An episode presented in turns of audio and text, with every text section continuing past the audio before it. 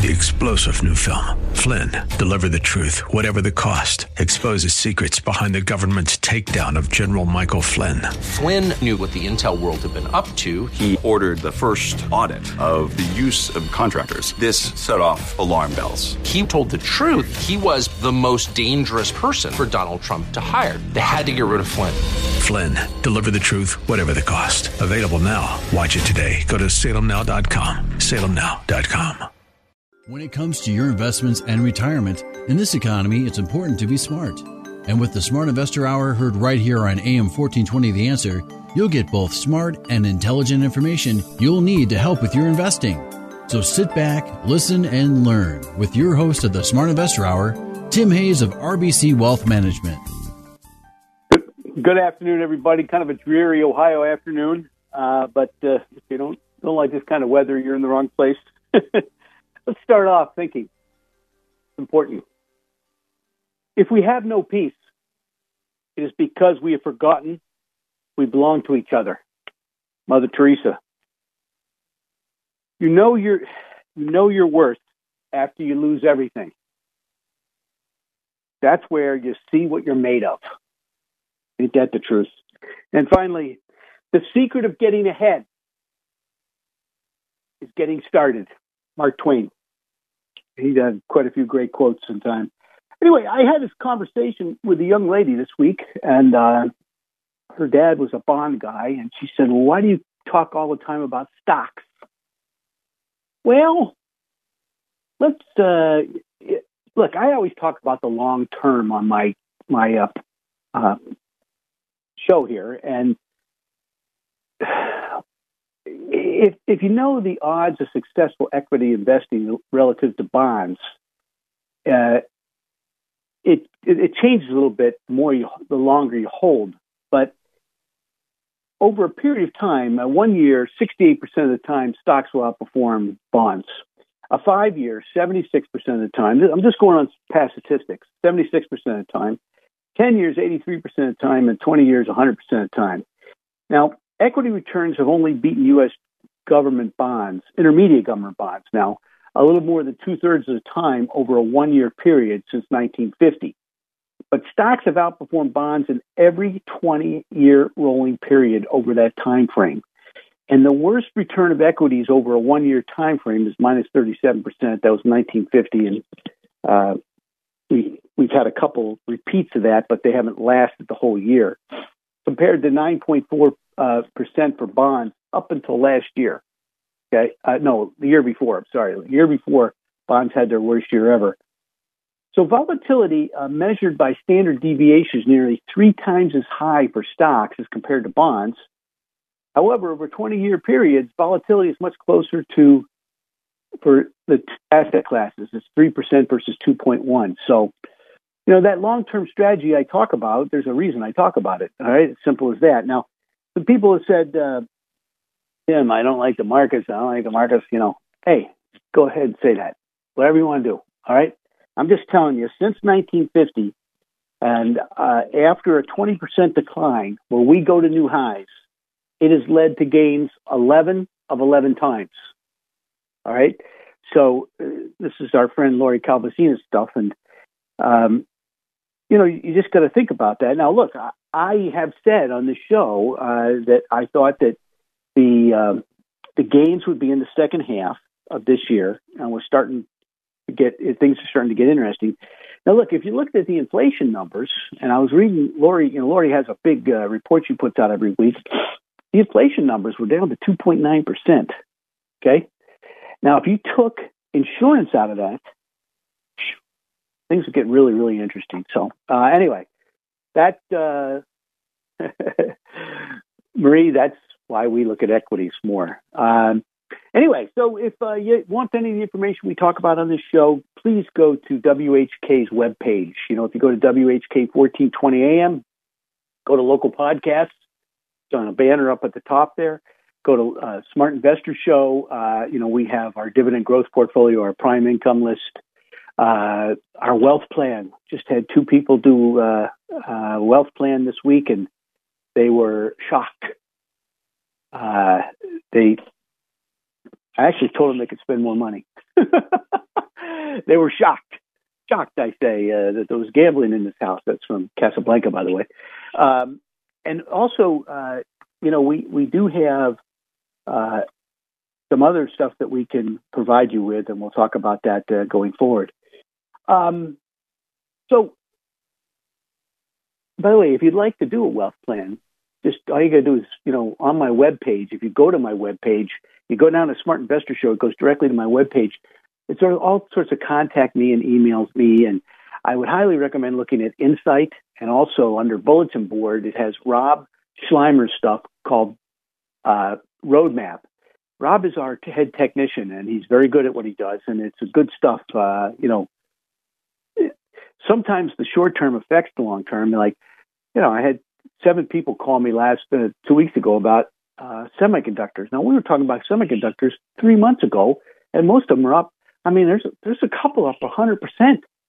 All right, so you don't want to be chasing those right now. I think, you know, they're overbought, and they're going to come back to us, and then we'll talk about it again. But, you know, use your head. Don't let this momentum take you into the stock once it's moved that much, okay? Sit back and wait for an entry point. You know, be patient. That's why people hire me. Anyway, the point is that, you know, the family inventory workbook, get organized, the wealth plan, get organized. Let's see what Lori has to say this week. Lori Calvasina, who's on CNBC pretty regularly now, is our head strategist, and she's good at what she does. I really like her stuff. So I think, you know, she talked about a chart of the week, and, you know, how does the earnings per share growth outlook for the top 7 names, you know, the Magnificent Seven, as they call them, in the S&P compared to the rest of the index? And if you look, the growth for the top 7 names will likely end up around 15% for 2023. Now, the earnings growth for the rest of the S&P 500 will likely fall for 6% over the year. Okay, so looking into 2024, earnings per share growth is expected to turn positive for the S&P 500, X the top 7 names. Okay, so earnings per share growth stays much stronger for the top 7 names, don't get me wrong, but the gap in the growth between the top 7 names and the rest is supposed to shrink. That's why we're talking about this, you know, spreading out of the market. So I guess if we took a look at the early takeaways from the fourth quarter of 23, you know, Lori's team has been reading through many of these transcripts of the S&P 500 calls, and the companies are saying relative to the macro U.S. equity markets, and there's some notable quotes from some very smart people. The companies have tried to strike an optimistic tone when the news isn't so good. So it'll be interesting going forward. I think if I look, the performance whiplash as rates have reversed course is interesting because, you know, we had a spike up in rates and then a spike back down, and the shift into small caps was pretty dramatic in the fourth quarter. I mean, small cap stocks ended up the year 24% higher. That's pretty big. Value was also up. But, you know, interest rates are inching up again. Everybody's looking at the 10-year. So large cap growth performance has come back into view. So, you know, we keep bouncing back and forth. Now, I said last week that, you know, everybody was high on small caps. What I didn't see was Monday was the flow of funds came out of small caps. We had a 3% flow out of small caps, which makes me think, you know, hey, it's not what they say, it's what they do. It's important, right? So people are dumping small caps because it's gone up too fast, too far, which I think is nuts. But the other thing we noticed is that earnings revisions trends explain the reversal in leadership with, you know, large cap earnings revision trends. The rate of the revision to the upside has been stronger in growth than in value. So just, you know, keep that in the back of your head. And the retail bulls rein in their horns. Before hitting new highs at the end of last week, the S&P got off to a real choppy start in January. Now, we're up 2.5% for the year, but by the way, that's good. You know, the January indicator, was just a couple days left. That was enough to send net bullishness on the AAII survey. You know, that's the American Association of Individual Investors. lower. Okay, so the bulls have taken a step back, which is what we wanted. Now, you know, we're bullish on 2024, and you know, our price target's up there, but there's no changes in our valuation indicators yet. All right, so you know, we've been less concerned about the valuations than some of the more bearish U.S. equity people out there. So keep that in mind. But look, there's more evidence that we have a very resilient consumer. So we'll see what happens. So I think you got to keep a close eye on the University of Michigan Sentiment Index, which has been closely correlated with the performance of the S&P 500, by the way, and the Russell 2000 post-COVID. So the other thing I think that's obviously a major problem out there is the political backdrop remains a, you know, a major source of uncertainty for U.S. equity investors. And we found it interesting in the Michigan survey that the consumer opinions about government policy have continued to slowly inch up off the extreme lows.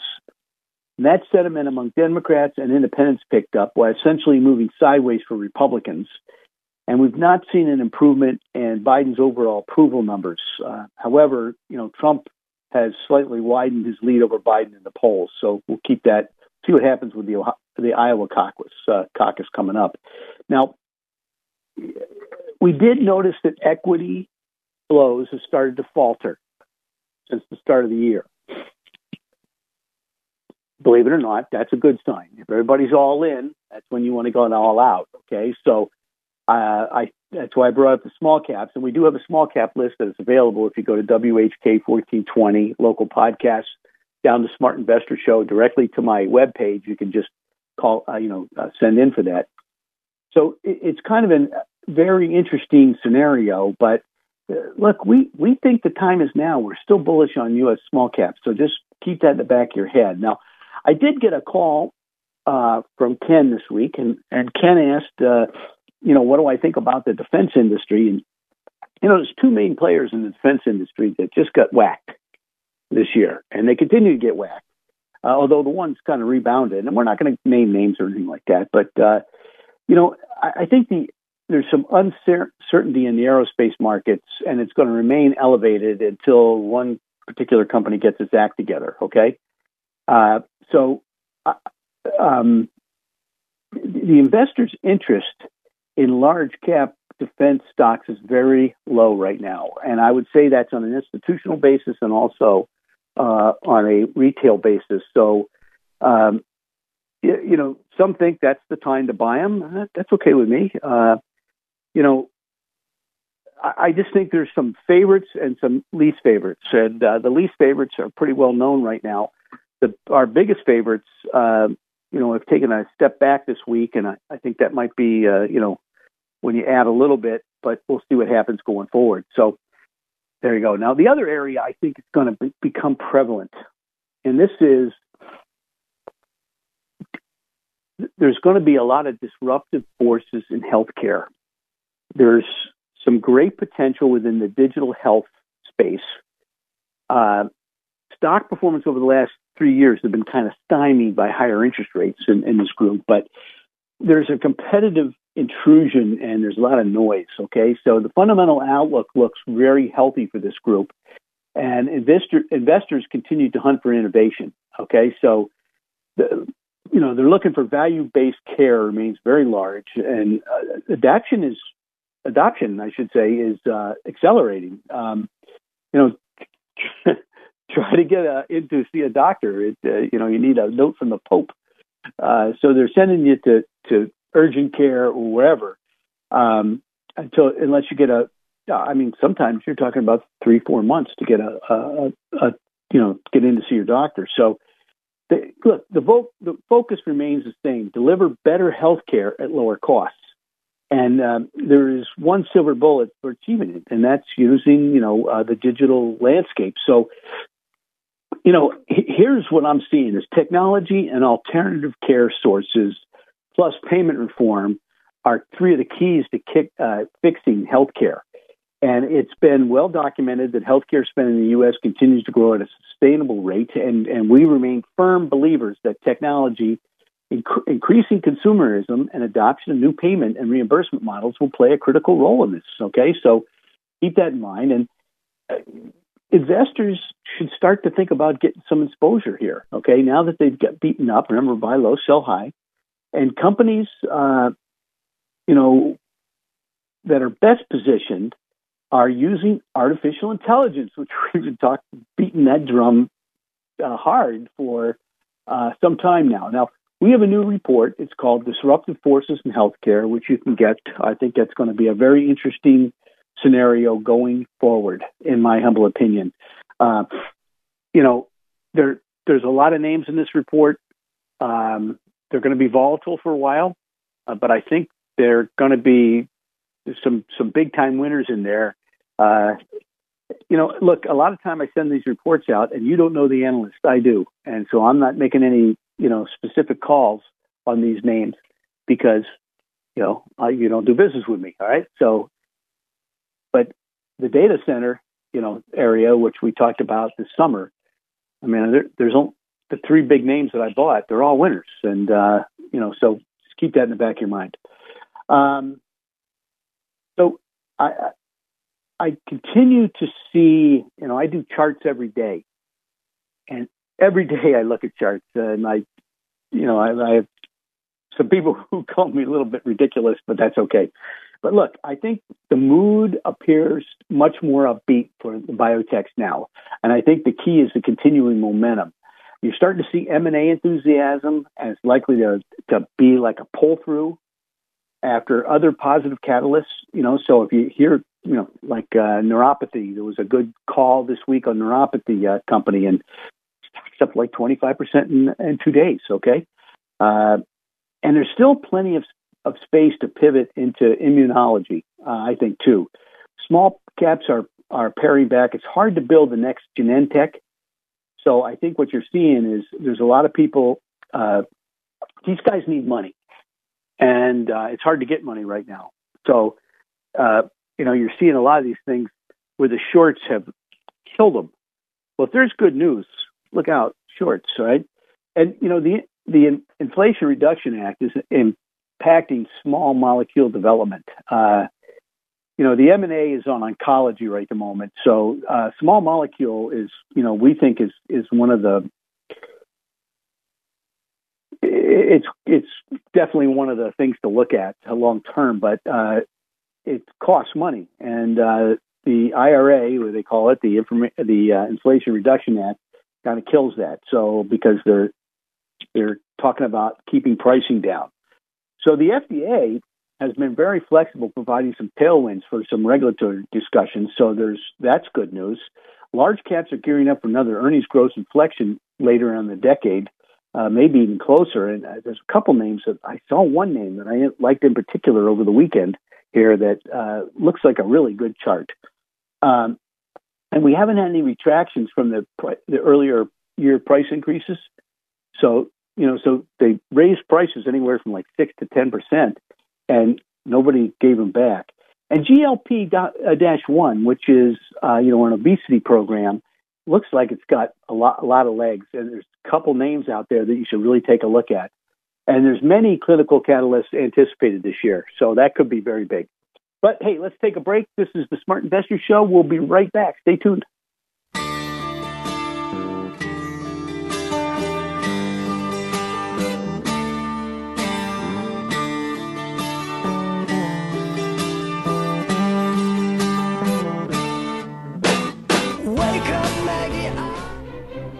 Join the Cleveland Orchestra for an evening of Beethoven and Haydn. The sounds of the countryside come to life in Mandel Concert Hall with Beethoven's Pastoral Symphony.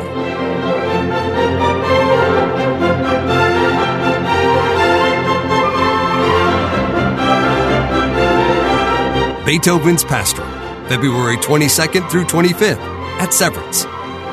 Tickets at clevelandorchestra.com. Hey friends, Bob France here for Sky Roofing, serving the greater Cleveland area for over 22 years. The thing I've come to learn and love about Sky Roofing is about much more than just roof and service quality. Obviously, those things are important, but what I love most about Sky Roofing is the people. And the reason that matters is when you're talking about something as important as roof repairs on your home or your business or needing a new roof altogether, you better be able to trust the roofers. And as I've come to know them, I believe you can trust Sky Roofing to do your job right, to do it on time, time and to do it at a tremendous price. They'll do your house or your commercial, industrial roofing for you, and they'll do it like it was one of their own homes. Get on the website at skyroofinginc.com, request a quote there, or if you've got questions, they've got the answers at 440-349-6750. Learn more about the service, the experience, and yes, the people. That's 440-349-6750 or online at skyroofinginc.com. Take it from me. Sky Roofing is roofing done right. Wouldn't it be nice to keep income rolling in even long after you retire? At RBC Wealth Management, we can help you invest for the future that you want and create a personalized plan to help you create the steadfast flow of income you'll need throughout your retirement. Call Tim Hayes at 216-774-8906. RBC Wealth Management, a division of RBC Capital Markets, LLC, member NYSE, FINRA, SIPC.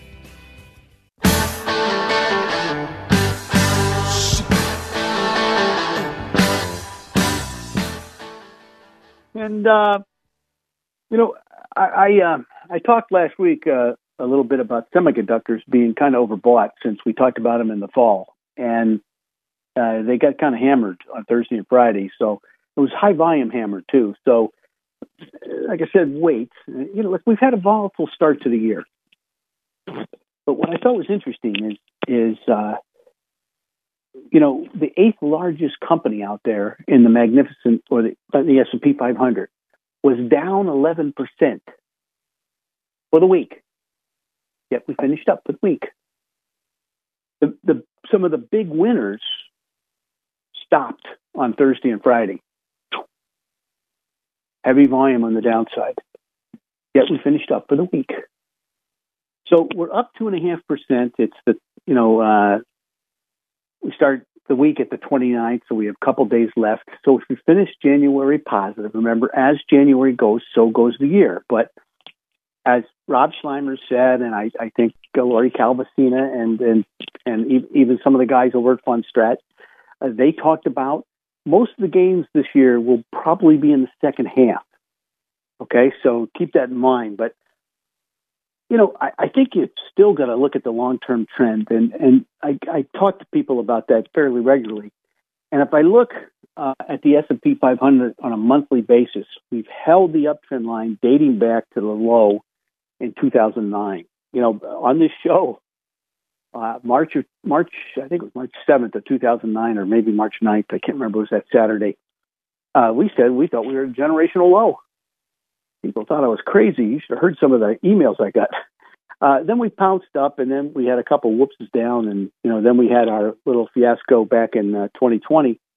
But we held, except for 2020, where we had what they call an undercut, and we held that uptrend line again, which is very positive. And if you look at the relative performance of the S&P 500 versus bonds, stocks have broken out. Okay, so keep that in mind. On the intermediate term, you know, the S&P 500 hit a new high. And the eighth largest company in the S&P 500 was down 11% last week. There is nothing more bullish than the price of your index, your stock, your commodity to go up. You can think of all the reasons why it shouldn't, but if it continues to go up, that's bullish, okay? So just keep that in the back of your head. Now, like I said, Rob Schleimer's quadrant balance oscillator, which is more of a weekly momentum, okay, we mentioned weekly momentum, is fairly overbought. Now, it could stay that way for a while, and you just got to keep that in mind. Now, we also... You know, the bullish sentiment, as we said, pulled down a little bit, and the bearish sentiment pulled up, which is very, you know, what we were looking for. We said it was too bullish and too bearish. I mean, there was too few bears and too many bulls, and that's what we think is interesting. But you know, look, I people ask me about the small cap call, and Lori was very good at a small cap strategist, so. Lori Calvasina is our head strategist now, and you know, she seems to think that's the place to go, and there's some other people that are joining her that are very smart people.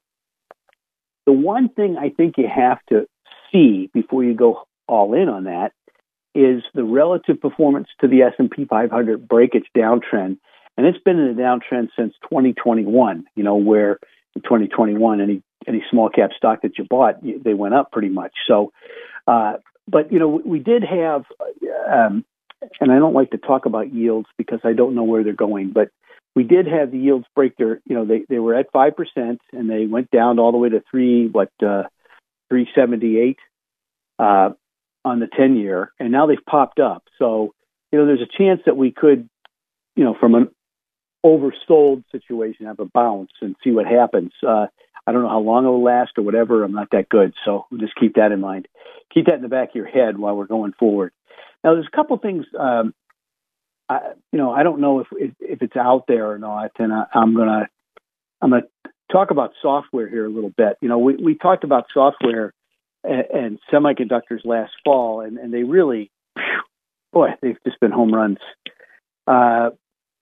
Now, you know, some of those, I've stayed with some of the Magnificent Seven, and they've gone crazy. But I think what we need is to spread the market out. So we'll see if that continues. But, you know, in our guys in the software, area are really, really good. And Matt Hedberg runs it. I think, he's as far as I'm concerned, he's put together a piece. It's called our RBC Software Primers, and I think it's pretty good. So here's some of the things that, I think are important for software companies. And if you'd like this report, obviously you send in for it. But we continue our practice of focusing on one key theme in software. And it's influenced by our conversations with investors and companies.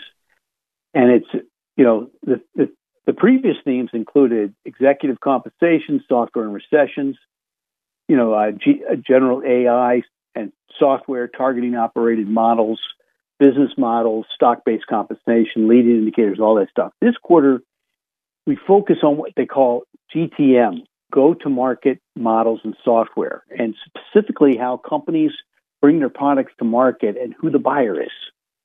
So while investors often focus on product-led growth versus sales-led growth, we believe there are actually several other categories that we could see too. So this may seem simple at first glance, but the intricacies can be key. So you got to truly understand the business, the unit economics, and the long-term margins. So I think that's important. So we looked at 74 companies in our universe, and we generally see seven types of go-to-market models. And I think there's some key takeaways that we thought were important, and they were, first of all, the different GTM models lead to different financial profiles, number one. The PLG tends to be more intuitive with companies under $1 billion in revenue. That's where you're going to get your biggest bang for your buck, too, by the way. And we believe it's difficult for what is known as an SLG company. If you wonder what these are, you should get the report, to adopt the PLG as a secondary lever, okay? So our best-in-class businesses use a mix of different models, okay? Different business models. And we could see the PLG companies could see greater recession sensitivity than SLG or VLG companies. If you don't know what those are, you should get the report. We would probably offer two pieces of advice for the management teams out there, the software companies. Provide investors a deep dive in GTM and buyers at Analyst Day, and explore opportunities to augment the existing go-to-market models with additional models to better organize growth. So it's a great report. I highly recommend it. A lot of people, are wondering what the heck's going on. I did notice we've been kind of pounding the drum on dividend growth. And I did notice,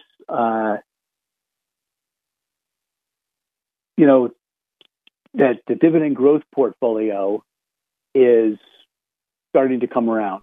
All right. So people are starting to pick up yield. I think there'll be one more rally in interest rates. That's think. I'm not making that for a certain or anything like that, but, keep that in the back of your head. Now, one of the things that I guess I'm not sure with, but our London office, Fred Carrier, Frederica Carrier, put out a great report, and you probably got this if you were on my mailing list, but you know, there's two major choke points in the maritime business. That's the Suez and the Panama Canals. And they're operating below capacity, and global shipping costs are climbing. And we kind of explore in this thing the corporate sectors that may benefit and those that may suffer.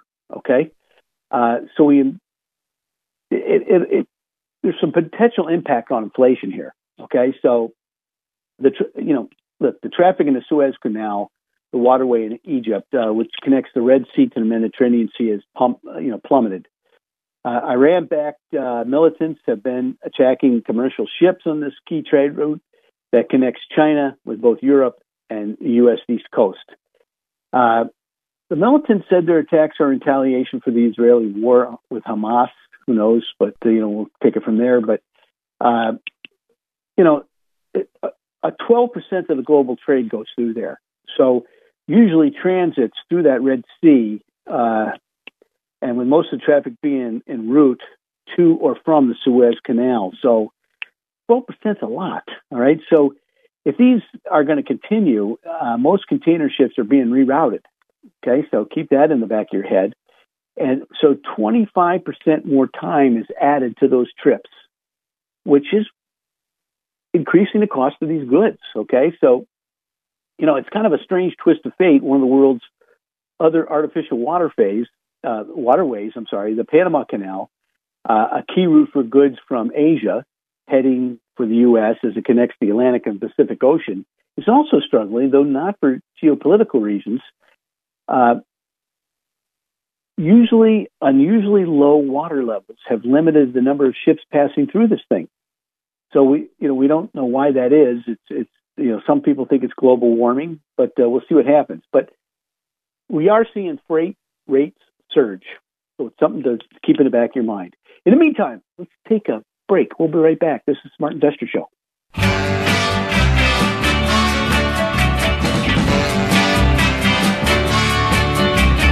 don't know what it is that makes me love you so. I only know I never want to let you go. Because you started something, don't you see? That ever since we met, you had a hold on me. Everyone wants to know what's going to change. What can we expect in the future? Heck, I want to know too. But in plumbing, the important stuff is what's not going to change. People are always going to want their call answered by a real human who can help them. And they're always going to want an honest, do-it-right plumber to fix the problem wallackadoodle style. And they're always going to want that to happen today, not tomorrow. So at Wyatt Works, that's what we focus on. That's why we're introducing same-day water heater replacement. Because let's face it, no one wants to take a cold shower the morning after they discover a broken water heater. Well, maybe some health nut who likes cold plunging. But most of us want that hot water. So when you call Wyatt Works for a broken water heater, we'll get your replacement installed and installed right that same day. We'll even wallackadoodle it by taking away your old one and clean it up like we've never been there. Just call Wyatt Works and consider it done. This is Dennis Prager, and now a truly exciting new benefit. My monthly online video get-together for Pragertopia Plus members only. For an hour each month, get an exclusive chance to ask me anything. I'll be answering your questions. I've never done this. Submit your questions for me at pragertopia.com. This is our chance to connect like never before. Go to pragertopia.com or click the banner at dennisprager.com. At RBC Wealth Management, we are proud of our reputation for putting clients' interests first. Our steadfast commitment to helping clients achieve their financial goals includes giving back to the communities we serve. Through supporting youth education, human services, and the arts, we hope to make tomorrow better for everyone. Call Tim Hayes at 216-774-8906. RBC Wealth Management, a division of RBC Capital Markets, LLC, member NYSE, FINRA, SIPC.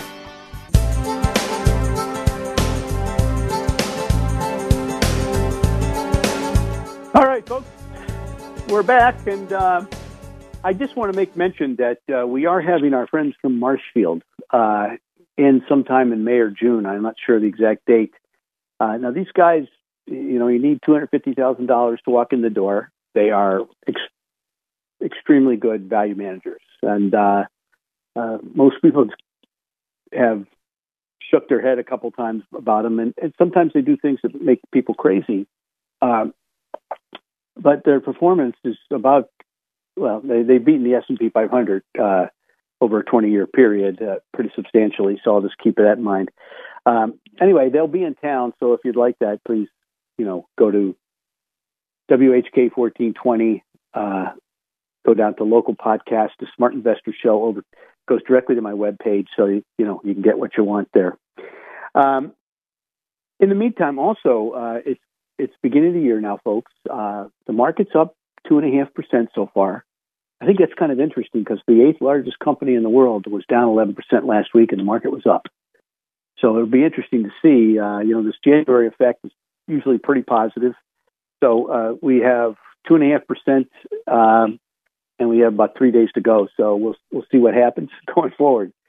The other thing is, now is a good time to put together a wealth plan. I just like I said, I had a couple that they weren't sure, and they like to travel. And I told them, I said, maybe you can travel some more. Haven't heard that from a financial advisor too many times, I bet. But, it does look like they could spend, they could have an additional trip per year without sacrificing the probabilities of them having a successful retirement. So just keep that in mind. Now, somebody said, one of their neighbors said, well, what's this guy know? Remember, I'm the guy that got on this radio and said that cash would outperform the stock market. And I'd said it for 9 months while the market just crashed and burned. And then I stepped up to the plate in March of 2009, the first week of March, first Saturday, and said, I think we've hit a generational low. We were pretty close. I don't know if we were exactly that day, but that was the time to buy stocks with both hands. And people thought I was crazy, but, when you're scared is when you want to buy. But anyway, the family inventory workbook and the and also the wealth plan are two really good ways to get organized. Just imagine having everything in one place and say to yourself, hey, the probabilities of me making through it retirement are 90% or 95% or 99%. And then we can start to do what ifs on my computer. If you come on board with us, you can do what ifs, that is. And those what ifs are stuff like, hey, maybe I take one more trip a year. Maybe.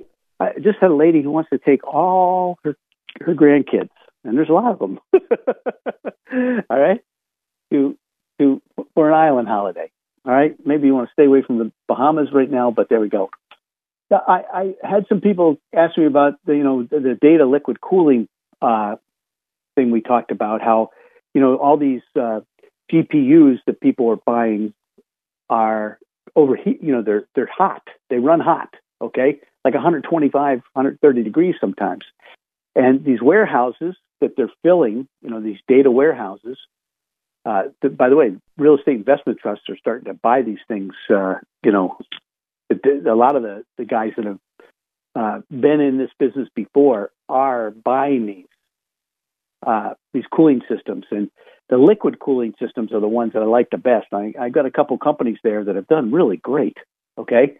But this is not a new report. This is a report from June, folks, okay? So a lot of these stocks are up, and I'm not suggesting that you run out and buy them today. But, if you want the report, it's still there, but it's 6 months old. All right? So it's not a new one. So keep that in the back of your head. And, look, we talked about the chip industry, and we went through this. This was way back in the first week of November. And, we talked about the wide-scale disruption of the global semiconductor chains and all that good stuff. They run big time. I mean, I got two names in here that have run 100%. Now, what I wish I would have done is added those to everybody's portfolio, which I didn't. But, look, what I thought was going to happen was that the companies with the basic chips were going to do really, really well. And that's what our analyst said, by the way. He was kind of semi-wrong, though the specialized chips are what done really well. I think there's still room. I think the next wave will be the regular chips, okay? These guys that make the stuff for autos and toasters and all that good stuff. But I think you got to wait on them, okay? You know, they were up 3% the week before. And I started to see some signs this week of you know, hey, be careful, okay? So we'll take it from there.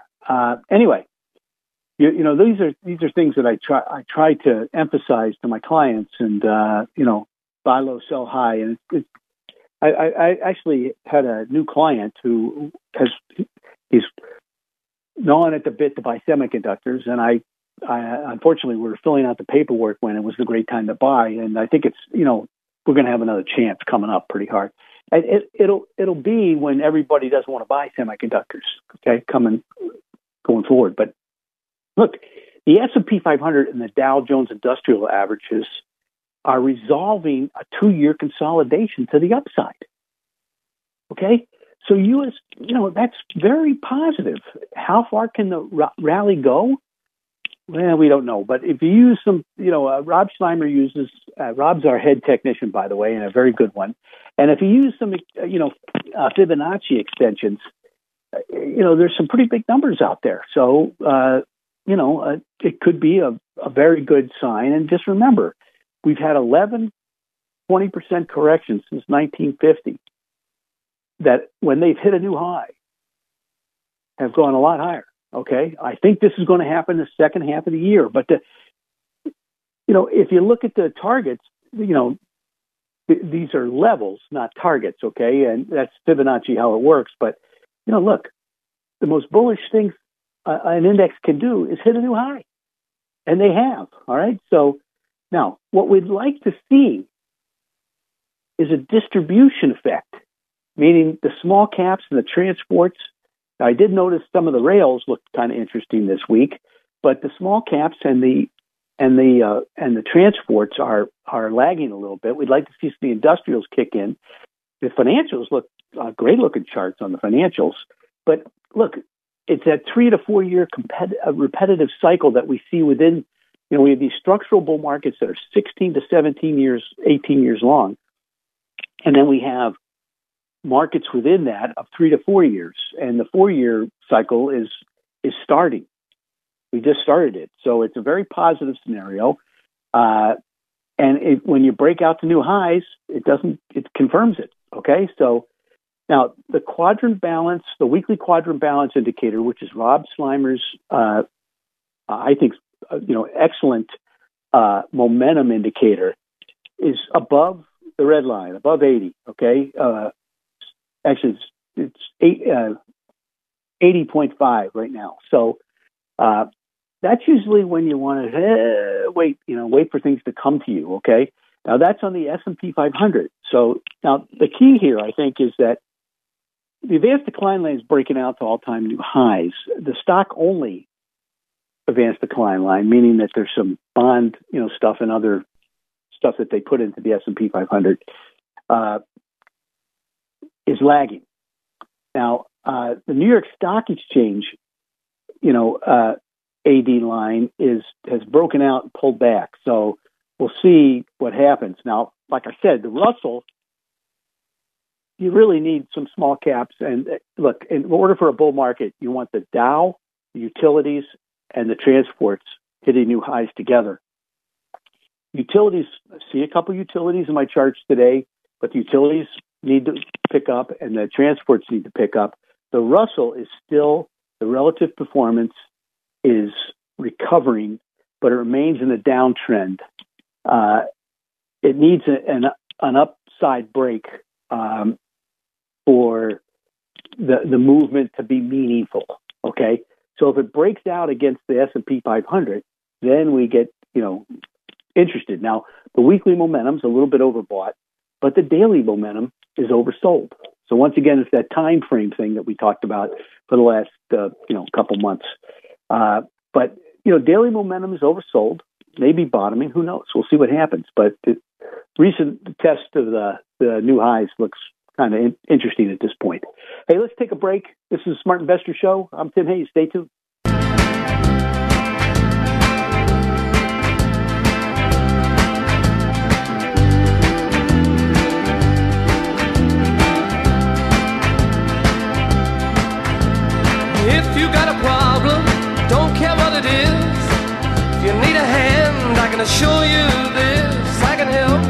Charlie Kirk here. It is critical we keep AM radio in all cars and all trucks.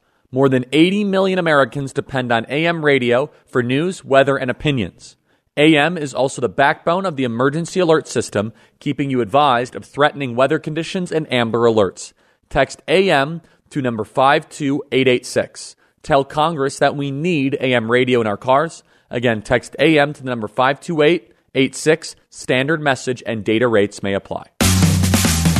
I love the feel and character of local restaurants. When you're near Medina, drop in Planted Flag Restaurant and Brewing. Karen and Aaron are the owners, and they're ready to serve you for dinner or lunch. Fish listeners can stop in for lunch between 12 and 4 and get 10% off. I like that. And I have to tell you, I love your Reuben. It is amazing. It is different. The Reuben. Our Reuben is oven baked, and it's crispy and melty and delicious. And you guys are known for your burgers. Aaron, you've got a new burger. Yeah, it's called the Moab, the mother of all burgers. 2 smash patties, 2 slices of American cheese, 4 strips of bacon, a hash brown, and a sunny-side-up egg. Sounds delicious. If you sing it, it sounds like a familiar... Yeah, not 2 all-beef patties. It's a lot more.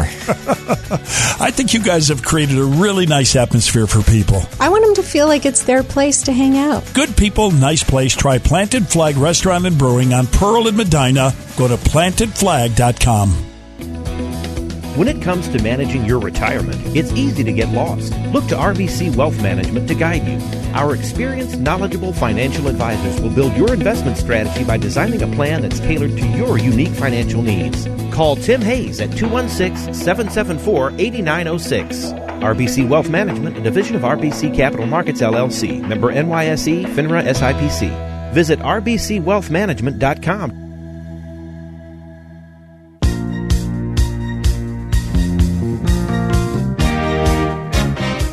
Okay, we're back.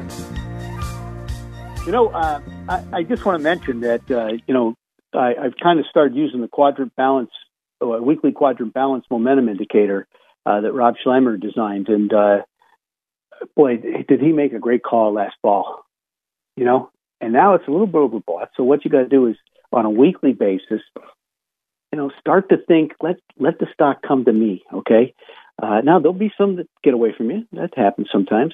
But I think, letting it come to you is important. So as I mentioned with the Russell 2000, which is kind of the small cap index that most people look at, or the S&P 500, 600, S&P 600 small cap, the daily momentum is oversold, and it's bottoming. And I think the Russell has a lot of support right at its 50-day moving average, which it stopped. It stopped right there, which is very positive. So there could be a retest of the highs. Who knows? But we'll see what happens going forward.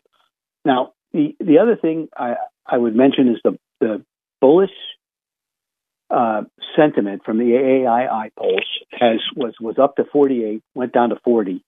And the bearish, which was at 20, moved up to 24. That's usually a good sign. Okay, I highly, support that, and that, you just don't know, where we're all going. I guess it's a matter of using your head to buy things the right way. Okay, so I'll keep it simple for all of us. Anyway, the overall scenario, I think, is going to be really kind of interesting going forward here, is that what we're going to see, in my humble opinion, is in the long term, we're in that cycle, the bottom of that cycle, the 4-year cycle that we talked about. And, people are not paying attention. Okay. There are a lot of people stepping aside, whatever. The amount of money on the sidelines, just a portion of it that came out, if the amount of money comes in, I think it's going to be interesting. So many investors characterize 2023 as a year with very narrow equity leadership. And, basically only a small handful of large cap growth stocks. But we continue to see some evidence of broadening. And if that continues, notably the small to mid-cap stocks, I am 5 stocks that I really like that are higher price stocks, but you know, I looked over them today, and the one got away from me for the time being. Anyway, I'm not buying anything up. But anyway, I think this, you know, the small caps, which are oversold on a short-term basis, turn up. That could be very positive for things. And small caps could go up while the Dow pauses or the S&P pauses. Don't forget that. But look, think about the long term. Generational cycles, they last 16 to 18 years. This one, we think, started in 2016 at the end of it. So, I mean, we could see, you know, a big cycle that could move into the 2030s. Okay, so look, and if we base it based on the last two major bull markets, and, you know, look, I'm starting from the bottom, okay? 1929, you know, at the bottom in 1930, you know, from there to the top was 2,300%. In the 70s and 73, from the bottom to the top in 2000 was 2,300%. If we just go to 2000, we're talking, you know, 13,500, 14,000 on the S&P 500. That could be a big, big move, okay? Because we're at 4,800 right now, you know? So just remember, we got these four-year cycles, and we're moving back into one.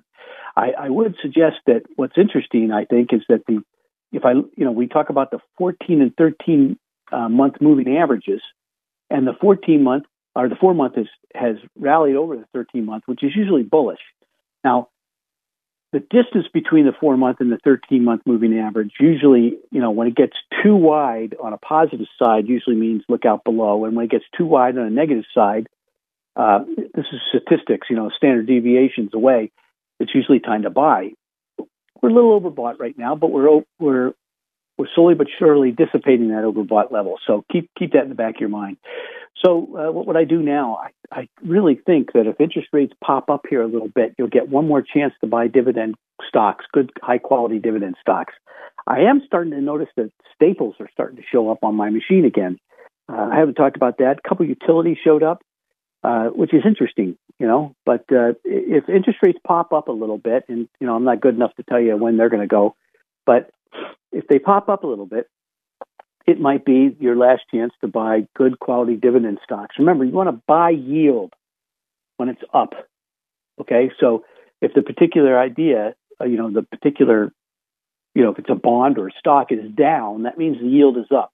That's what we talked about last year. You know, the 1-year and 2-year CDs were really looking good as far as price was concerned and yield. All right, so keep that in the back of your mind. Don't get too bearish. But remember, it's January, folks. As January goes a year, we're up 2.5%. We've got 3 days to go. If we hold even up 0.5% in the next 3 days, we're probably in pretty good shape, okay?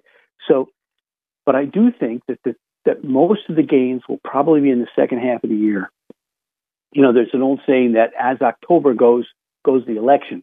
So what we found is the incumbent tends to lose if October is a down month for the market. So keep that in the back of your head, because that's one of the things I think is keeping people out of the market is the election, which is okay. You know, as long as, you know, you keep in mind the long-term market, we're in a secular bull market. Now, you might not have thought of 2022 as a bull, but look, it just took longer. Okay. Remember, in 1987, we lost 25% in a day, okay? In 1990, we had another 22% correction when Saddam Hussein rolled into Kuwait. So those happen in bull markets, and you just got to remember that it's a long, you know, it's a 16 to 18-year cycle. And, you know, I mean, if that's the case, then, and we started in 2017, end of 16, you know, 2034, that's 10 years from now, okay? It's a lot of time to make money. And don't forget, you know, if you stay in the market, the longer you stay, the more money you make. You tend to make versus bonds. Okay, so keep that in the back of your head. What would I do right now? I do think the dividend growth stocks are in great shape. I like the prime income list too. For those of you who need income, like right now, those are good ideas. Look, I just think I talked about the chips and the software companies. I think they need a little bit of rest, okay? So let them rest. You know, I don't think you want to be chasing those names right now. They've come a long way. a lot longer than I expected. There's a couple names I really, really like that I don't own as much of that I'm going to be buying into. But look, in the meantime, just go to WHK 1420, go to local podcast down to the Smart Investor Show. And if you want to set up a time, I'm not going around too much right now. I'm just back on a cane. So, if you want to get together and talk about your portfolio or have a phone call, let me know. In the meantime, the dividend growth and the prime income list look pretty interesting as far as Tim Hayes is concerned. In the meantime, have a great weekend. This is Smart Investor Show. And remember, buy low and sell high.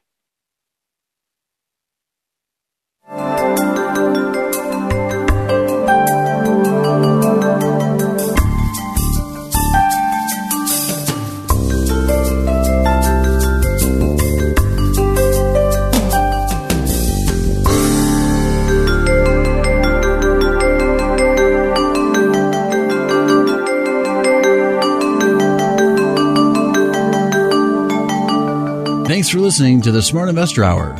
To reach Tim during the week, call him toll-free, 888-223-7742. That's 888-223-7742. Or visit his website, rbcwmfa.com/Tim Hayes. That's all one word in the address bar, rbcwmfa.com/Tim Hayes. Please join us again next Saturday for the Smart Investor Hour to hear more smart investing from Tim Hayes of RBC Wealth Management. 3-star General Michael J. Flynn, head of the Pentagon Intelligence Agency, knew all the government's dirty secrets. He was one of the most respected generals in the military. Flynn knew what the intel world had been up to. He understood its funding. He ordered the first audit of the use of contractors. This set off alarm bells.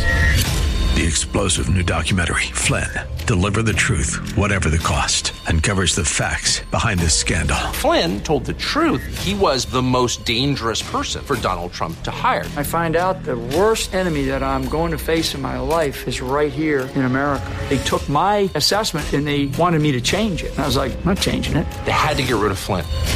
With in-depth interviews, archival footage, and never-before-seen personal records of the man behind the headlines. I just felt like I was drowning. Flynn, Deliver the Truth, Whatever the Cost. Available now. Watch it today. Go to SalemNow.com. SalemNow.com.